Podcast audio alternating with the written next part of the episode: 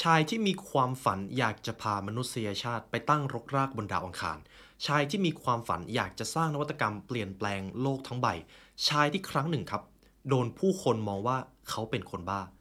ชายคนนั้นชื่อว่าอีลอน มัสครับ วันนี้ครับผมมีโอกาสได้ฟังพอดแคสต์หนึ่งจากคุณอีลอน มัสเป็นบทเรียนที่ผู้ชายคนนี้อยากจะถ่ายทอดให้กับคนรุ่นหลัง หากคุณผู้ฟังได้ฟังถึงประวัติของผู้ชายคนนี้คร่าวๆ เราจะรู้แล้วว่า เขาเจอความล้มเหลวเยอะมาก หลายครั้งความสำเร็จที่เราเห็นตอนนี้กว่าเขาจะมาถึงจุดๆนั้น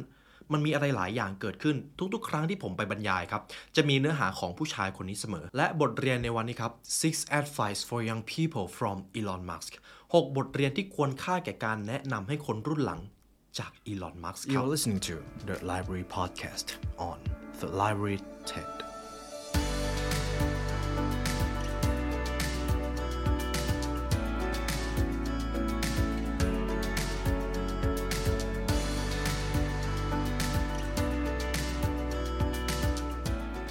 สวัสดีคุณผู้ฟังกันอีกครั้งนะครับ ผมยินดีต้อนรับเข้าสู่ The Library Test ครับ อย่างที่ผมได้กล่าวไปในตอนแรกครับ วันนี้เราจะมาถอดบทเรียนจากผู้ชายคนนี้ ต้องบอกก่อนว่าหลายครั้งในช่วงหลังๆเนี่ยผมมีโอกาสได้ไปบรรยายค่อนข้างบ่อย หัวข้อเรื่องของความสำเร็จจะมีบทเรียนของคุณอีลอนมัสเข้ามาเกี่ยวข้องเสมอ คุณอีลอนมัสเป็นใครทำไมผมถึงเลือกที่จะเอาเนื้อหาของคนคนนี้มาไว้ในบทเรียน เรามาดูกันก่อนว่า ผู้ชายคนนี้จริง ๆ แล้วเขาต้องเจออะไรบ้างครับ ผมนำบทเรียนนี้มาจากช่อง YouTube คุณ Lex Clip ครับเขาได้ทำเป็นภาษาอังกฤษเป็นพอดแคสต์ที่เขาได้สัมภาษณ์คุณอีลอนมัสแล้วผมเห็นว่าเฮ้ยมันควรค่ามากที่ผมจะเอามาแปลให้กับคุณผู้ฟังครับ ชายที่นึกภาพมนุษยชาติไปตั้งรกรากบนดาวอังคาร คุณผู้ฟังลองคิดดูว่า ถ้าเราเป็นคนคนหนึ่งอยากจะพามนุษยชาติไปบนดาวอังคาร ซึ่งแน่นอนครับความฝันนั้นถ้าคุณไปบอกคนใกล้ตัวเนี่ยมีแนวโน้มมากที่คุณจะโดนมองว่าเป็นคนบ้าหรือเพ้อฝัน คุณจะกล้าฝันสิ่งแบบนั้นหรือเปล่าทำไมผู้ชายคนนี้ถึงกล้าฝันแบบนั้นครับ ซึ่งในรายการพอดแคสต์ที่คุณอีลอนมัสถูกสัมภาษณ์ครับ คุณฟริดแมนครับ ได้ถามแนวคิดหลักของผู้ชายคนนี้ว่า หากเขาสามารถให้คำแนะนำกับคนรุ่นหลังได้ หรือใครก็ได้เกี่ยวกับเรื่องของความสำเร็จ เขาจะแนะนำอะไรบ้าง ซึ่งเขาถอดบทเรียนได้มาเป็น 6 ข้อครับ เอาละครับ ก่อนที่ผมจะพาคุณผู้ฟังไปฟังคำแนะนำของผู้ชายคนนี้ เรามาดูกันก่อนว่าแท้จริงแล้ว เขาสร้างอะไรไว้บ้าง หนึ่งในสิ่งที่เขาสร้างนวัตกรรมสะเทือนโลกครับ จะไม่ได้อยู่ในระดับโลกครับ อยู่ในระดับอวกาศ ใช่ครับผมพูดถึง SpaceX สิ่งที่ทำให้เขาเป็นที่รู้จักมากที่สุดคือ SpaceX SpaceX คืออะไร SpaceX คือบริษัทเอกชนครับ ที่ต้องการสร้างนวัตกรรมด้านอวกาศ ต้องบอกก่อนว่าในตอนนั้นไม่มีนวัตกรรมด้านอวกาศของเอกชนนะครับ ส่วนใหญ่หากพูดถึงโลกของอวกาศเราจะนึกถึง NASA ใช่ไหมครับ ตอนนั้นคุณอีลอน มัสก์มีความฝัน เฮ้ยทำไมมนุษยชาติไม่ไปตั้งรกรากบนดาวอังคาร เราเห็นแล้วว่าสภาพแวดล้อมมันเริ่มเปลี่ยนแปลงผู้คนก็เริ่มแน่น งั้นก็ไปอยู่บนดาวอังคารเลย นี่คือกรอบความคิดของเขา ในตอนนั้นครับ คุณอีลอนมัสก์ก็เลยไปเจรจากับนาซาดีลนั้นก็ล่มครับ เพราะว่าคุณอีลอนมัสก์อยากจะขอทีมวิศวกร อยากจะขอนวัตกรรมเข้ามาทำบริษัทของตัวเอง แต่งบประมาณที่นาซาเสนอมันสูงมาก คุณอีลอนมัสก์ครับก็เลยโอเค วางไว้ก่อน เพราะว่าต้นทุนมันสูงมาก เขาก็เลยบินข้ามประเทศไปฝั่งรัสเซียครับ เขาไปเจรจากับกองกำลังติดขีปนาวุธของประเทศรัสเซีย ซึ่งคุณอีลอน มัสก์ครับ จะต้องบินข้ามประเทศไปเจรจาเพื่อซื้อจรวด ICBM Intercontinental Ballistic Missile ครับ หรือจรวดยิงข้ามทวีป ซึ่งเขาจะต้องไปขอซื้อขีปนาวุธ เพื่อที่จะมาทำจรวดอวกาศ ซึ่งดีลนั้นก็ล่มครับ ถ้าคุณอีลอน มัสก์สำเร็จดีลนั้นก็อาจจะได้นิวเคลียร์เป็นของแถมมาด้วย แต่ไม่เอาน่าจะดีกว่านะครับ แต่นั่นแหละครับ ผู้ชายคนหนึ่งอยากจะพามนุษยชาติไปบนดาวอังคาร เขามีความฝันครับ อีก factor หนึ่งเขาลงมือทำเขาไปเจรจากับนาซาดีลล่มไม่เป็นไร ต้นทุนสูงขึ้น เขาก็บินข้ามไปฝั่งรัสเซีย ดีลนั้นก็ล่มไม่เป็นไร แต่ทีนี้ครับเขาเริ่มเห็นแล้วว่า งั้นทำเองเลยก็ได้ ก่อตั้ง SpaceX ขึ้นมาเลย ทีนี้ครับพอ SpaceX ได้ก่อตั้งขึ้น เขาต้องทำการปล่อยจรวดครับ จรวดลำแรกๆที่เขาปล่อยชื่อว่าจรวด Falcon 1จรวด Falcon 1ครับปล่อยครั้งที่ 1 ล้มเหลว ครั้งที่ 2 ล้มเหลว ครั้งที่ 3 ก็ยังล้มเหลวครับ พร้อมดาวเทียมอีก 4 ดวง ต้องบอกก่อนว่าการปล่อยจรวดอวกาศแต่ละครั้งต้นทุนสูงมากใช่ไหมครับ SpaceX ล้มเหลวถึง 3 ครั้งนะครับ ถึงจะประสบความสำเร็จในครั้งที่ 4 ถ้าคุณผู้ฟังทุกท่านอยากจะสร้างนวัตกรรมอวกาศ คุณปล่อยจรวดหนึ่งครั้งเนี่ยคุณล้มเหลว คุณจะยังกล้าไปต่อหรือเปล่า SpaceX ล้มเหลวถึง 3 ครั้งนะครับ และครั้งทีสี่4 ถ้าเขายังล้มเหลวอีก SpaceX จะต้องปิดตัวลง นี่คือมหากาพย์ตำนานของ SpaceX นะครับ ทุกๆ ครั้งที่ผมไปบรรยาย ผมจะนำเรื่องนี้ไปเล่าด้วยเสมอ มันเป็นแรงบันดาลใจมาก เขาฝันในสิ่งที่ไม่มีใครกล้าคิดครับ คุณผู้ฟังมีความฝัน หากคุณฝันบางอย่าง แล้วคุณลงมือทำคุณโดนวิพากษ์วิจารณ์คุณเจอ feedback คุณล้มเหลว คุณจะยังกล้าไปต่อหรือเปล่า ผู้ชายคนนี้เขาไปต่อครับเรามาดูกันว่า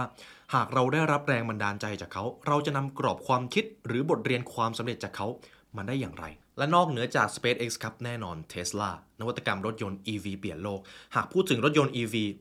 เทสลาจะปุดเข้ามาในหัวทุกท่านแน่นอน และในวันนี้ครับเป็นโอกาสดีมากเลยที่ผมจะได้นำพอดแคสต์จากต่างประเทศครับมาสรุปให้คุณผู้ฟังในวันนี้ คุณฟริดแมนครับเขาได้สัมภาษณ์คุณอีสลอนมัสในตอนนั้นคำแนะนำทั้งหมด มาจากคลิปนั้นนะครับ หากคุณผู้ฟังอยากเรียนรู้จากคลิปนั้นเป็นคลิปต้นฉบับ เดี๋ยวผมจะทิ้งลิงก์ไว้ข้างล่างนะครับ ผมแค่เอามาแปลให้คุณผู้ฟังแล้วก็ถ่ายทอดในรูปแบบของ The Library หากใครก็ตามอยากฟังผมสรุป รู้สึกเป็นเกียรติและยินดีมากครับ เรามาเรียนรู้ด้วยกันครับคำแนะนำที่หนึ่งที่คุณอีลอน มัสอยากจะให้กับคนรุ่นหลังก็คือ try to be useful to people around you พยายามสร้างคุณค่าหรือทำตัวให้เป็นประโยชน์ต่อคนรอบข้างครับ คุณจะต้องเป็นผู้ให้มากกว่าผู้รับ หากผมสรุปง่ายๆ จากปรากฏการณ์ที่เขาได้สร้างมาครับ คุณฟริดแมนเขาได้ตั้งคำถามว่า หากให้นึกถึงคนหนุ่มสาวที่อยู่ในวัยชั้นเรียนมัธยมหรือมหาวิทยาลัย คุณอีลอน มัสเขาจะแนะนำว่า try to be useful จงเป็นประโยชน์ต่อเพื่อนร่วมโลก ทำในสิ่งที่เป็นประโยชน์กับตัวคุณ กับเพื่อนมนุษย์และกับโลกของคุณครับ ตรงนี้ครับ เดี๋ยวผมจะเล่าเรื่องราวคร่าว คุณผู้ฟังอาจจะเห็นว่าคุณอีลอน มัสเนี่ย ในตอนนี้อาจจะเป็นมหาเศรษฐีที่ร่ำรวยระดับโลก จุดเริ่มต้นครับ เขามาจากการขาย PayPal ให้กับ eBay ต้องบอกกันว่ารายได้ที่เขาขาย PayPal เขาสามารถเป็นเศรษฐีไปตลอดชีวิตนะครับ แต่เขาเอาเงินจากการขาย PayPal ไปลงทุนกับ Tesla ไปลงทุนกับ SpaceX ซึ่งในระหว่างนั้นเทสลากับ SpaceX ก็ไม่ได้ประสบความสำเร็จเท่าที่ควรนะครับในช่วงนั้น และแถมเงินที่เขาได้มาเนี่ยก็จะหมดด้วย แต่เขาก็ยังทำเขายังกล้าเสี่ยง เขามีความฝันครับ เขาเชื่อว่าถ้าเขาเป็นมหาเศรษฐีไปทั้งชีวิต แล้วคนอื่นจะได้ประโยชน์อะไร เขาเกิดมาเพื่อเปลี่ยนแปลงโลก นี่คือความคิดของคนประสบความสำเร็จครับ และอีกเรื่องหนึ่งก็คือตอนนี้เราจะเห็นข่าวว่าคุณอีลอน มัสก์เนี่ยเข้าไปบริหาร Twitter ซึ่งตอนนี้ภาพการของ Twitter ผลลัพธ์ที่ออกมาอาจจะไม่ค่อยดีเท่าไหร่ ถึงแม้ Twitter ในตอนเริ่มแรกครับที่คุณอีลอน มัสก์เข้ามาบริหารอาจจะดูไม่ดี แต่ผมมั่นใจเลยว่าอีกไม่นาน เราจะเห็นผลลัพธ์ความสำเร็จของเขาในท้ายที่สุด และอย่างที่ผมได้บอกไปในตอนแรกครับ คุณอีลอน มัสก์เขาได้เน้นย้ำว่า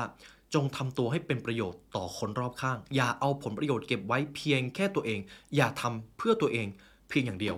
มันเป็นข้อความที่เรียบง่ายครับ แต่มันมีอิทธิพลมาก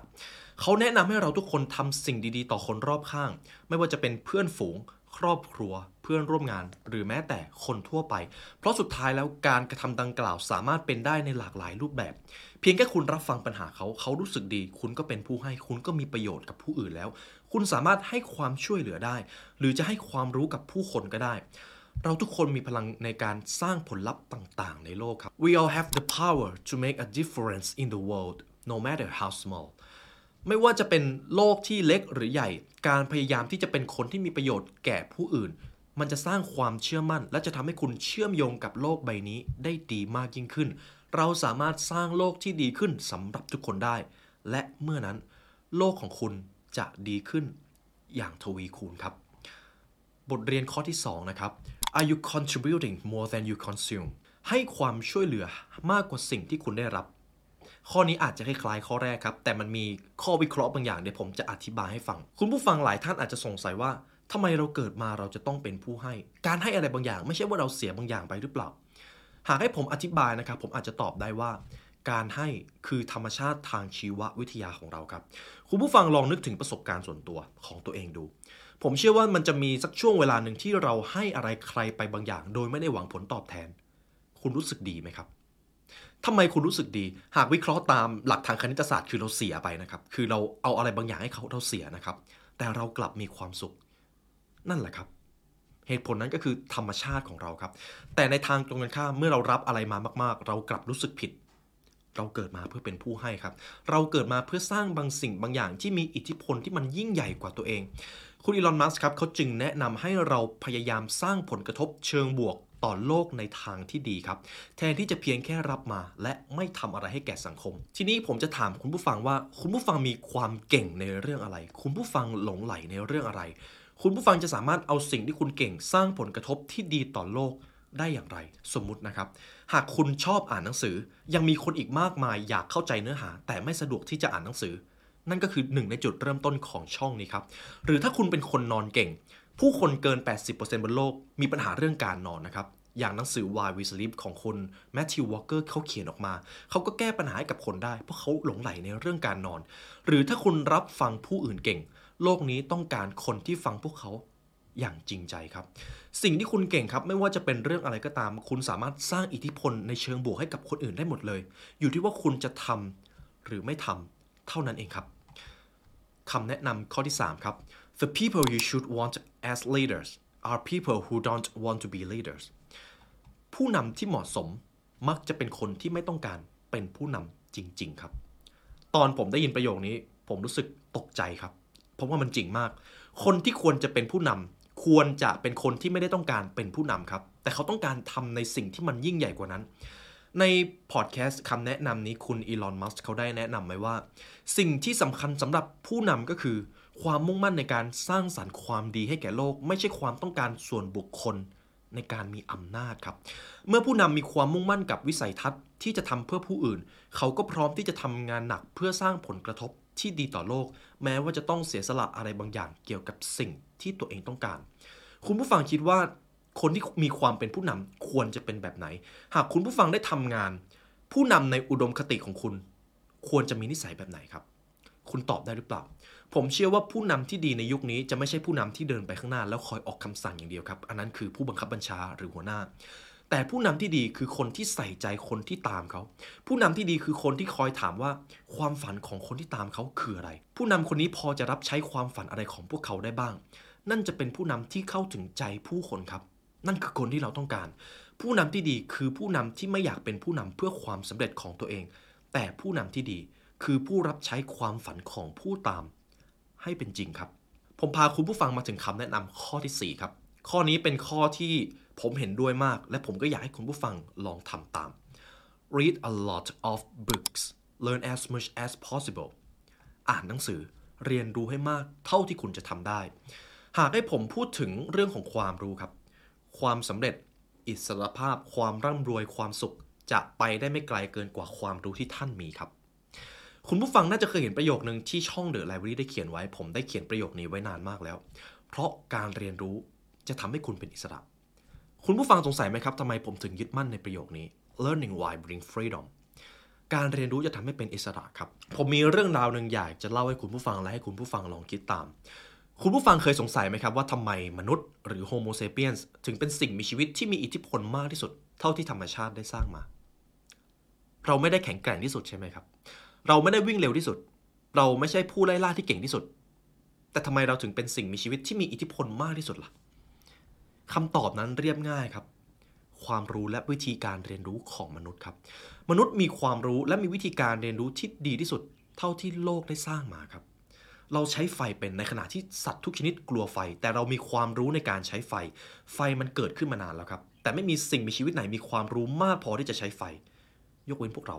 หรือเรื่องของภาษาครับ ไม่มีสิ่งมีชีวิตไหนใช้ภาษาที่ซับซ้อนเหมือนมนุษย์ได้อีกแล้ว เรามีภาษาที่ซับซ้อนมันเกิดความร่วมมือกัน เรามีความรู้ด้านการเกษตร เรามีความรู้ด้านวิทยาศาสตร์ ท้ายที่สุดแล้วครับ สิ่งที่ทำให้มนุษย์เข้าถึงอิสรภาพจากข้อจำกัดทางธรรมชาติ คือความรู้ครับ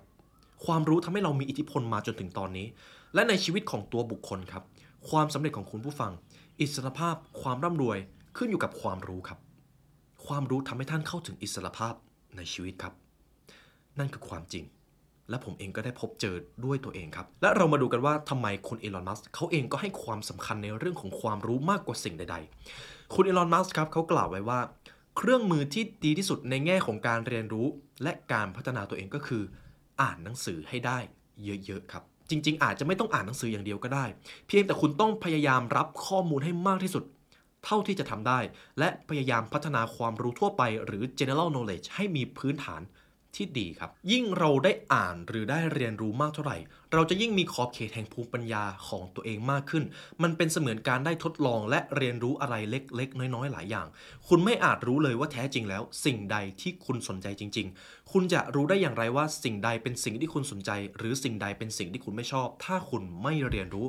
การอ่านหนังสือจะช่วยคุณมีความรู้ในวงกว้าง และเป็นการได้พูดคุยกับตัวเอง ได้เรียนรู้ทักษะใหม่ ๆ คุณอาจจะได้ความรู้จากทั่วโลกในขณะที่คุณอยู่ในห้องสี่เหลี่ยม นั่นคือความมหัศจรรย์ของการอ่านครับ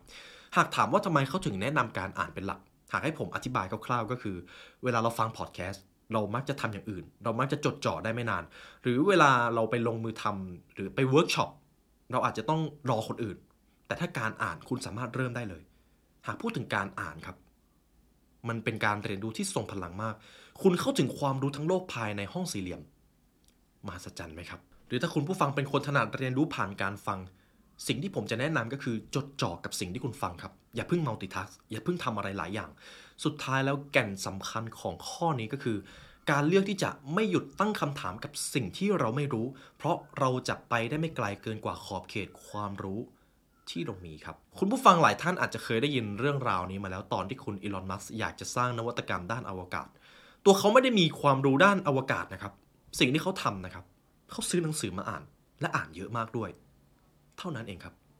ถ้าคุณผู้ฟังอยากจะเก่ง หรืออยากจะเชี่ยวชาญเรื่องใดจริง ๆ ลองทำตามได้เลยครับ ได้ผลแน่นอน คุณผู้ฟังอาจจะซื้อหนังสือมาอ่านเลยก็ได้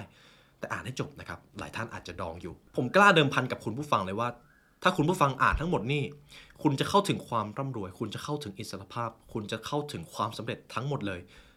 นี่คือสิ่งที่ผมเจอครับ ผมเองก็ไม่สามารถอธิบายท่านเห็นภาพได้ชัด จนกว่าท่านจะลงมือทำคำแนะนำข้อที่ 5 ครับ don't have a zero sum mindset have a grow the pie mindset มันเป็นวิธีการคิดที่แตกต่างกัน 2 แบบครับ สมมุติว่าคุณผู้ฟังอยากจะทำธุรกิจ อยากจะทำอะไรสักอย่าง สมมุติว่าคุณมีคู่แข่ง คุณจะมองว่าคู่แข่งเป็นศัตรูหรือเป็นเพื่อนหรือเป็นพันธมิตร การมี zero sum mindset ก็คือการมองว่าคู่แข่งคือศัตรู การที่คู่แข่งประสบความสำเร็จคือหายนะ นั่นคือ zero sum mindset ซึ่งเป็น mindset ที่ไม่ดีครับ แต่ในขณะอีกด้านหนึ่งเป็น growth mindset คุณจะมองเห็นว่าคู่แข่งคือคนที่คอยผลักดัน คือพันธมิตรที่จะทำให้คุณเติบโตมากขึ้น นั่นคือ growth mindset คุณอีลอนมัสก์แนะนำแบบนี้ครับ ความคิดแบบ zero sum mindset ผู้คนเหล่านี้จะเชื่อว่าความสำเร็จเป็นสิ่งที่จำกัด ความสำเร็จของผู้อื่นหมายถึงความล้มเหลวของตัวเอง หากมี 2 บริษัทแข่งขันกันเพื่อได้รับส่วนแบ่งตลาดเดียวกัน ความได้เปรียบของบริษัทหนึ่ง หมายถึงความเสียหายของบริษัทหนึ่ง ซึ่ง mindset แบบนี้อันตรายมากครับ และเป็น mindset ที่คนส่วนใหญ่มี มันจะส่งผลให้การแข่งขันกลายเป็นการตัดสินใจที่สิ้นหวัง มันจะส่งผลให้ผู้คนขัดขวางความสำเร็จกันและกัน ซึ่งไม่ใช่เรื่องที่ดี ในขณะเดียวกัน grow the pie mindset ครับ หมายถึงการสร้างคุณค่าและขยายโอกาสให้ทุกคน หากคุณผู้ฟังอยากจะประสบความสำเร็จในเรื่องใดเรื่องหนึ่ง คุณสามารถพาคนอื่นไปประสบความสำเร็จด้วยได้หรือไม่ คุณสามารถส่งต่อความสำเร็จเหล่านั้น ให้คนอื่นได้หรือเปล่า นั่นคือสิ่งที่เราควรทำผู้คนที่มีแนวคิดเชิงนี้ครับ จะเชื่อว่าในโลกนี้อุดมสมบูรณ์ โลกนี้มีโอกาสใหม่ๆ อยู่เสมอ ต่อให้จะมีคู่แข่งเข้ามาแข่งกับคุณ นั่นแหละเป็นเรื่องที่ดี เพราะโลกจะได้พัฒนามากขึ้น พวกเขาจะสามารถสร้างโอกาสใหม่ ๆ ครับ พวกเขาจะทำงานแบบวินวินที่ทุกคนได้รับประโยชน์ ไม่ใช่แค่คนเดียว ผมพาคุณผู้ฟังมาถึงคำแนะนำข้อสุดท้ายครับข้อที่ 6 celebrate other people ยินดีกับความสำเร็จของผู้อื่น ครั้งล่าสุดที่คุณผู้ฟังได้ชื่นชมความสำเร็จของผู้อื่นคือเมื่อไหร่ครับ หลายครั้งที่เราเห็นคนอื่นประสบความสำเร็จเราอาจจะรู้สึกลึกๆ แล้วเราอาจจะรู้สึกไม่ดีอยู่ในใจ แต่ถ้าคุณยินดีกับความสำเร็จของผู้อื่นได้ เมื่อนั้นแหละครับ คุณคือคนที่มีวุฒิภาวะของการเป็นผู้นำคุณอีลอน มัสก์เขาบอกว่า celebrate other people จงยินดีกับความสำเร็จของผู้อื่น การให้การรับรู้และแสดงความชื่นชมต่อความสำเร็จของผู้อื่น มันคือการยกย่องสรรเสริญความสำเร็จของผู้อื่น และตัวคุณเอง มันอาจจะไม่ได้เกี่ยวข้องกับคุณ หรือมันอาจจะไม่ใช่ความสำเร็จของคุณ แต่มันเป็นการแสดงความเคารพ มันเป็นการแสดงการชื่นชมความพยายามและความมุ่งมั่นในการทำงานของผู้อื่น จริง ๆ ข้อนี้สำคัญมากครับคุณผู้ฟัง โดยเฉพาะคนรุ่นหลังคุณเอลอนมัสก์เขาเน้นย้ำไว้เลยว่า คนรุ่นหลังต้องเรียนรู้ที่จะชื่นชมความสำเร็จของผู้อื่น คุณไม่ได้เกิดมาเพื่อแข่งกันเอง คุณเกิดมาเพื่อที่จะพาพวกเราพาเพื่อนมนุษย์ไปประสบความสำเร็จด้วยกัน นั่นไม่ใช่โลกที่ดีกว่าหรือ นั่นแหละครับทำไมมันถึงสำคัญว่าการชื่นชมความสำเร็จของผู้อื่น มันเป็นเรื่องที่ต้องฝึกครับ มันจำเป็นต้องฝึกมากเขาเลยบอกว่าคนที่มีความเป็นผู้นำจะชื่นชมยินดีกับความสำเร็จของผู้อื่นเสมอ เขาอยากส่งเสริมให้เราสร้างสังคมแห่งการยกย่องซึ่งกันและกันมากกว่าที่จะตำหนิครับ ในองค์กรใดก็ตามที่มีการตำหนิมากกว่าการชื่นชม องค์กรนั้นกำลังมีปัญหา อีกไม่นานองค์กรนั้นจะเจอปัญหาที่มันใหญ่กว่าเดิม เพราะสุดท้ายแล้ว การสร้างวัฒนธรรมของการชื่นชมและส่งเสริมกัน เราจะสร้างโลกที่น่าอยู่ขึ้นอีกขั้น โลกที่เชิดชูและทุกคนสามารถเติบโตได้อย่างเต็มที่ นั่นไม่ใช่โลกที่คุณต้องการหรอกครับ นั่นคือโลกที่งดงาม และเราทุกคน ควรชื่นชมซึ่งกันและกัน นี่ก็เป็นบทเรียนและคำแนะนำทั้ง 6 ข้อที่คุณอีลอน มัสก์อยากจะส่งต่อให้กับคนรุ่นหลังนะครับ จริง ๆ อาจจะเป็นคำแนะนำที่ค่อนข้างเรียบง่ายครับ แต่มันต้องฝึก มันเป็นเรื่องที่เราจะต้องเรียนรู้ไปเรื่อยๆ แม้แต่เรื่องของการอ่านครับ บางทีเรารู้ว่าเราอยากจะเรียนรู้อะไร แต่มันก็จะต้องใช้วินัย มันจะต้องใช้ความตลอดในการเรียนรู้วันแล้ววันเล่าเป็นทำเป็นปีๆครับ มันจะต้องใช้วินัยในการทำสุดท้ายแล้วคำแนะนำทั้งหมดนี้ถ้าคุณผู้ฟังถอดบทเรียนจากผู้ชายคนนี้ได้ ไม่ว่าคุณจะมีความฝันอะไร คุณจะกล้าทำแน่ๆ ต่อให้คุณทำและล้มเหลว ผู้ชายคนนี้เขาก็จะเป็นตัวอย่าง ถึงแม้ตอนนี้เขาจะประสบความสำเร็จในหลายอย่างมาก Tesla SpaceX ล่าสุดก็เพิ่งจะส่ง Starship 9 ขึ้นไปบนฟ้าและลงมาจอด ถึงแม้การลงมาจอดของจรวดลำนั้น จะระเบิดหลังจากถึงพื้น 45 วินาที แต่มันกลายเป็นความล้มเหลวที่งดงาม และอีกบทเรียนหนึ่งที่ผมเห็นจากผู้ชายคนนี้ก็คือทุกๆ ครั้งที่เขามีความฝันครับเขาจะเจอ feedback หนักมาก เขาจะโดนตำหนิหนักมากซึ่งคนที่ตำหนิแทบไม่รู้ด้วยซ้ำว่าเขากำลังทำอะไรอยู่ แต่ผมไม่เคยเห็นเขาไปเถียงเลยครับ ผมไม่เคยเห็นผู้ชายคนนี้ไปโต้เถียงแบบเป็นจริงเป็นจังกับคนที่ไม่เห็นด้วยกับเขาเลย รู้ตัวอีกทีเขาก็ลงมือทำบางสิ่งบางอย่าง จนประสบความสำเร็จไปแล้ว นี่คือความมหัศจรรย์ครับ เป็นบทเรียนที่ผมเองก็เอามาใช้กับชีวิตของตัวเอง สุดท้ายแล้วถ้าคุณผู้ฟังมีความฝันแล้วไม่มีใครเห็นด้วยกับคุณเลย ยิ่งคุณไปโต้แย้งเขาก็จะยิ่งไม่ฟังคุณ สิ่งสุดท้ายที่คุณควรทำคือไปเถียงกับพวกเขาครับ สิ่งแรกที่คุณควรทำก็คือแสดงความจริงจังออกมาให้มากพอ แสดงผลลัพธ์บางอย่างออกมา นั่นแหละครับ คือความสำเร็จที่เด็ดขาดที่สุด จะไม่มีใครมาโต้แย้งคุณเมื่อถึงเวลานั้น ดังนั้นครับคุณผู้ฟัง ตอนนี้คุณได้ทำให้ความฝันก่อเกิดเป็นรูปเป็นร่างมา แล้วหรือยังครับ นั่นคือความสำเร็จที่เด็ดขาดที่สุดนะครับ ในวันนี้ก็เป็นบทเรียนที่ควรค่าแก่การนำไปปรับใช้นะครับหากคุณผู้ฟังฟังมาถึงตรงนี้ก็ขอบคุณและเป็นเกียรติมากจริง ๆ ที่ได้มาเรียนรู้ด้วยกัน และในวันนี้ครับหากคุณผู้ฟังอยากใช้เวลาเรียนรู้ให้ลึกซึ้งกว่านี้ คุณผู้ฟังสามารถซื้อหนังสือได้จาก The Library Shop นะครับหนังสือทุกเล่มในร้านเป็นหนังสือที่ผมคัดเลือกมาให้ และอยากให้ทุกท่านได้อ่านสักครั้งในชีวิต อย่าลืมนะครับเพราะการเรียนรู้จะทำให้ท่านเข้าถึงอิสรภาพจากข้อจำกัดทุกอย่างในชีวิต หรือถ้าคุณผู้ฟังอยากเรียนรู้ผ่านการฟังครับ คุณผู้ฟังสามารถใช้แอปพลิเคชัน Storytel ในราคาพิเศษส่วนลดนะครับเดี๋ยวผมจะทิ้งลิงก์ไว้ข้างล่าง ในวันนี้ครับ ขอบคุณมากที่มาเรียนรู้ด้วยการทีมงาน The Library และผมขอลาไปก่อน ขอให้วันนี้เป็นวันที่ดีของทุกท่านครับ สวัสดีครับ